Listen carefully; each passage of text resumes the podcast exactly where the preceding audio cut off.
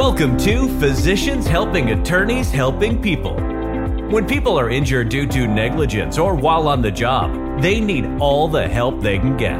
Doctors Armin Feldman and Mike Bummer help ensure they get it. Join them as they discuss the newest medical subspecialty of medical legal consulting. Learn how attorneys can gain a competitive advantage in PI, workers' comp, and medical malpractice cases. Armin and Mike can help you better understand the medical issues in your cases, leading to larger settlement amounts and the best possible medical care for clients. They can help save you time and increase case value, all without breaking the bank. Let's get started. Welcome to Physicians Helping Attorneys Helping People, the podcast. I'm Dr. Armin Feldman, and I am here with my friend and colleague and partner in Physicians Legal Consulting, Dr. Mike Bummer. Hi, Mike. Hi, Armin. How are you today? Good. How are you doing? Oh, I'm excellent. It's it's been quite the cold week here uh, in Pittsburgh, and well, probably across most of the country, from what I can yeah. see. But we're surviving. Yeah. yeah good. Good. And uh, hope you had a good Christmas. Oh, it was fantastic. I have a young daughter, so it was magical. And how about you? Yeah, very, very much uh, uh, a fun time and a good time to get together with close friends. So uh, it was great. That's excellent. That's excellent. I was really excited to tape today's show since you had shared your personal story with me after I suggested a report I had done, which I was particularly excited about. And then you kind of uh, dropped the bomb after I told you about this report. right. You said, Well, I have a story to tell you. And after I lifted my jaw off the ground and said a prayer of thanks that, that everything kind of worked out, uh, I said we need to talk about that. That our listeners right. need to hear that story. Right, right. So this is a thoracic uh, outlet syndrome case, and uh, I will share that story. Uh, I hope I don't get traumatized again just by repeating it. But uh, let's start with your case, and that will uh, be a good intro into my story as well. Perfect. Perfect. So, for our attorney listeners out there, this case uh, was one that I jumped to share because it highlighted an issue that a lot of our attorneys experience where the insurance adjuster or opposing counsel don't even want to cover the medical bills of some ongoing medical issues or testing that were clearly related to a crash or an injury, uh, kind of passing the common sense test, but failing the the the failing the threshold to make it obvious where they feel like they need to pay a lot of money for these uh, testing or or uh, injuries that are not instantly recognizable as related. So and, just go ahead. And that's where we come in, right? Exactly. I mean, we, we do the bread and butter, just relating the normal stuff and, and talking about what that ongoing issues are and the, the cost of those issues. But this one jumped out because it was a non, a very subtle relationship. And I'll, I'll just jump in and explain that because it was a nerve injury ultimately that presented days, weeks later after this mm-hmm. woman was in a traumatic car crash. So let me just give you the details and our listeners can kind of follow along. Great. So this woman is in her early 50s. She was on the highway and her car was stopped and she was crashed directly into her rear by a van that was going about 50 miles per hour. And she said she on the phone interview she told me she braced herself, she saw the van coming behind her. Her sunglasses went on impact, flew off her face, her head flew forward and back, and her vehicle was totaled. Yeah, I so, I can just kind of picture that. You know that you can see this van barreling down on you in your rearview mirror. There is absolutely nothing that you can do but brace. It's got to be just a, a sinking, terrifying feeling. Yeah, there's nowhere to go you're yeah. you're seat belted in and you just have to brace. And so she uh, she was hurting everywhere after the crash, and she ultimately her adrenaline was flowing though and she had she was late for work. I mean we've all heard the stories. So she took some advil and she tried to deal with it. But then the next day she said she was quote hurting everywhere. Mm-hmm. so she went to the er she just couldn't take the pain anymore. They did imaging x-rays shoulder chest x-rays ct of her cervical spine. Lo and behold everything is normal. And our attorneys get this result a lot. Yet she is not normal. She continues to hurt. So, in some ways, this looks like kind of a typical soft tissue injury case, right? I would say so. Absolutely. Yeah. There's there's no there's no imaging medical proof yet of any uh, fractures or injuries that my attorney could hang his or her hat on. Right, but there's a twist. The twist and this is the portion of the report that we call ongoing medical problems. And this one is a big glaring red one with a bow on it. That I was able to make my opinion within a reasonable degree of medical certainty that due to that crash, she had experienced neurogenic thoracic outlet syndrome. And let me explain that. So, the pain she had was through her neck and back, everything tightened up. She had this kind of quintessential whiplash injury.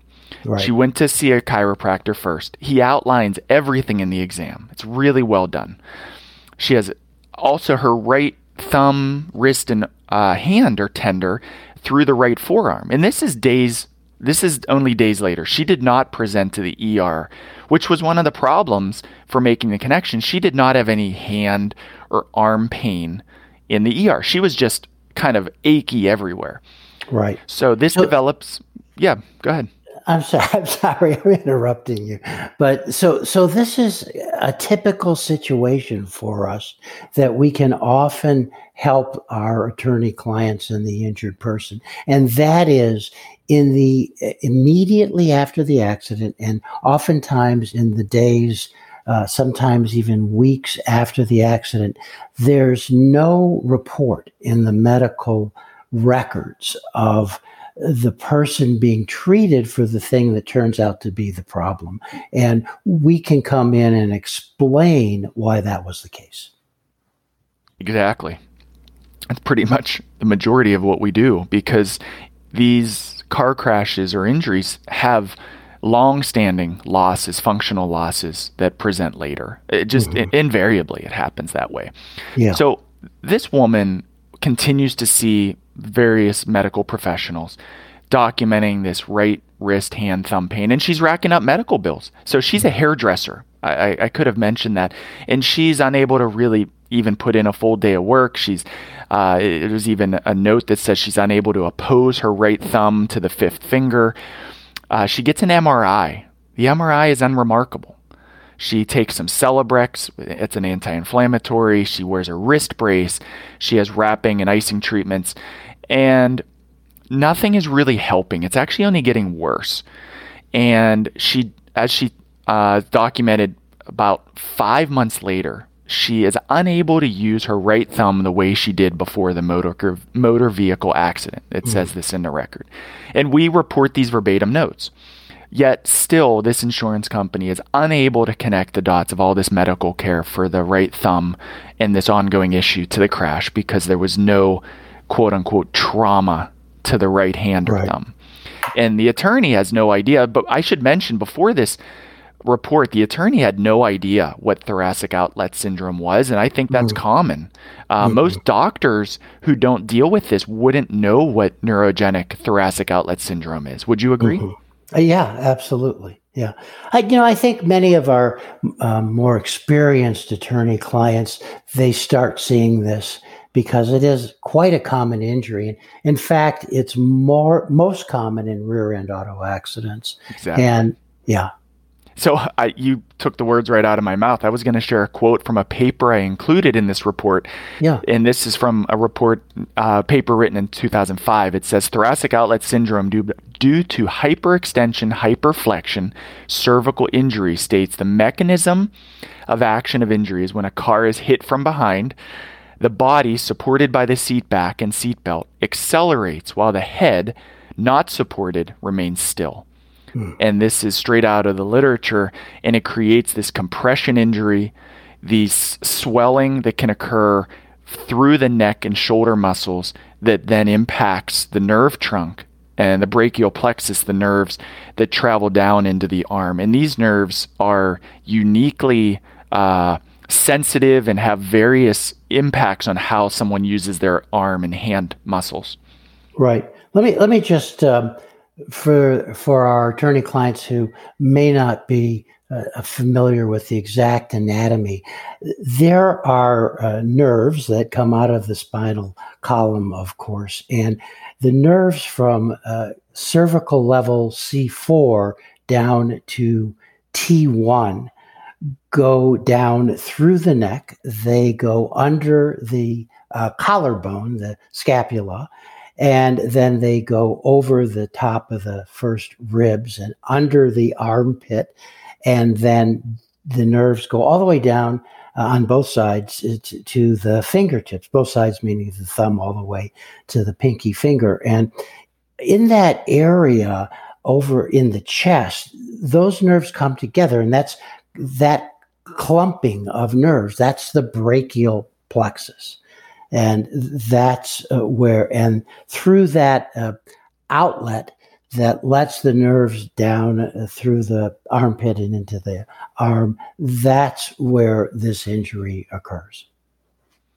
And the next report that I cited from 2008 says usually these symptoms begin with neck trauma, most commonly an auto accident.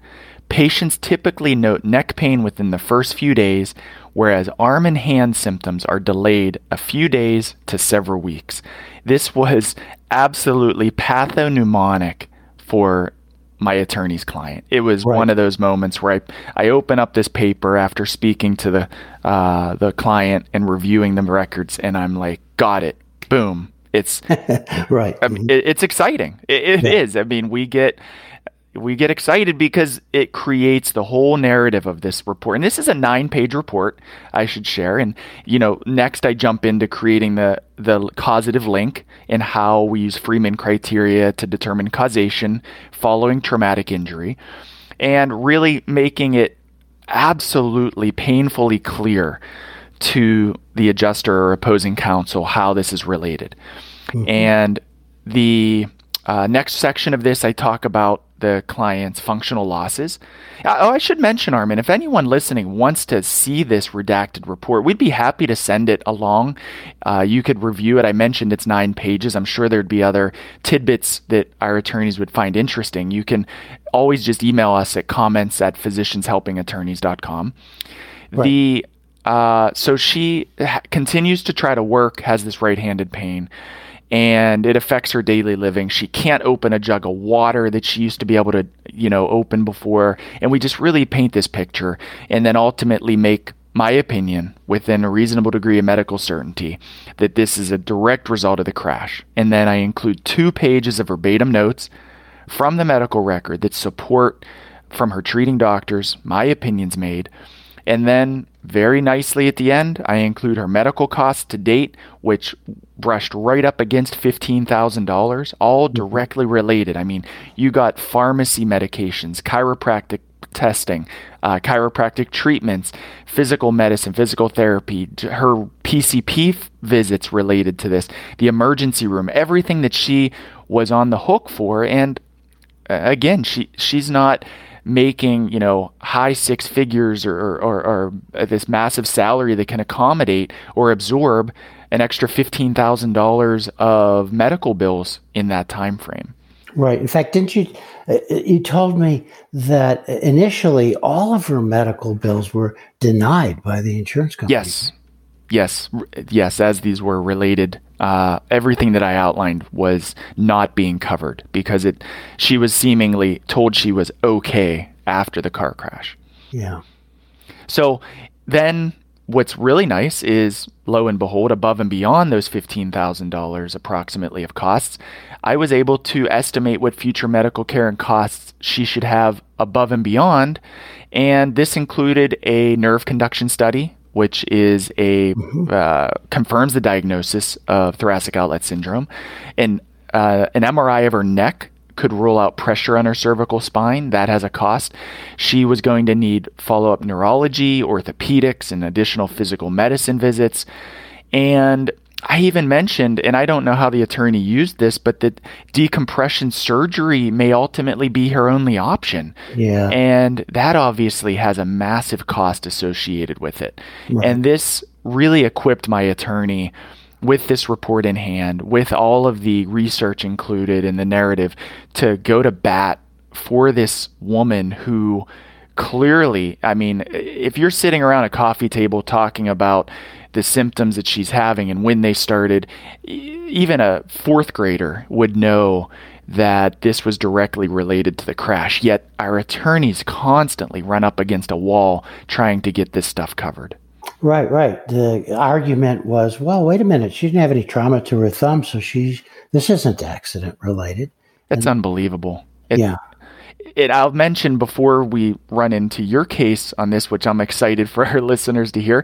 Mm-hmm. The my estimated future costs, I put a little table in the last page, were th- about $37,000 above and beyond that 15,000 that I believed were very reasonable based upon uh, her future lifetime medical expenses as it directly was relating to this crash.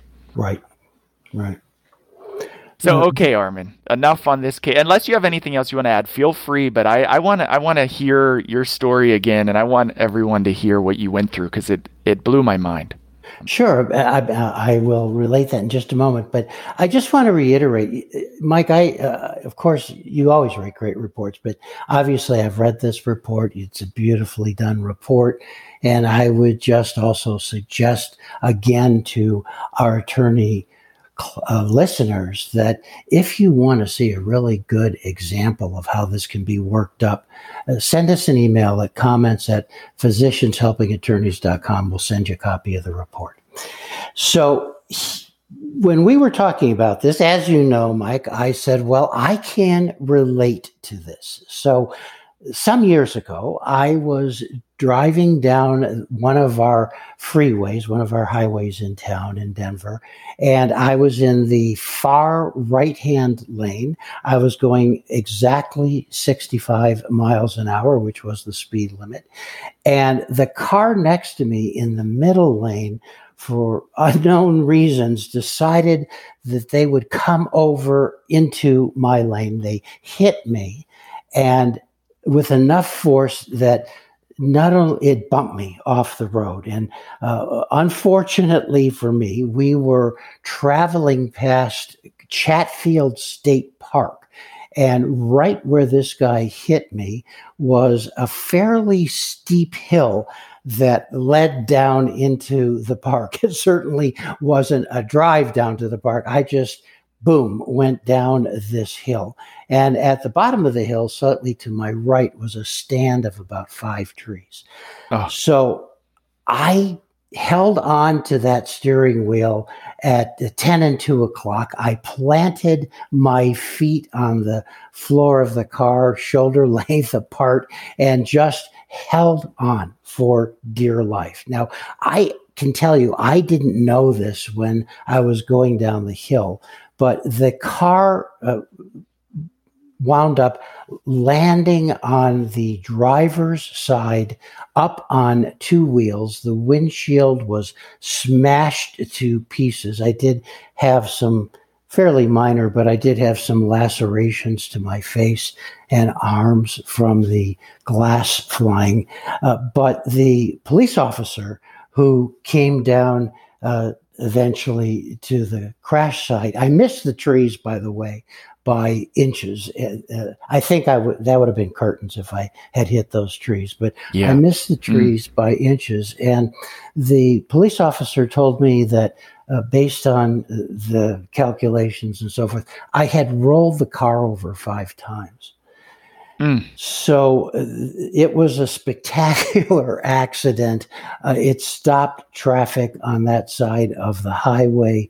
Uh, some good Samaritans stopped and came down the hill and helped me to exit the car through the smashed out windshield.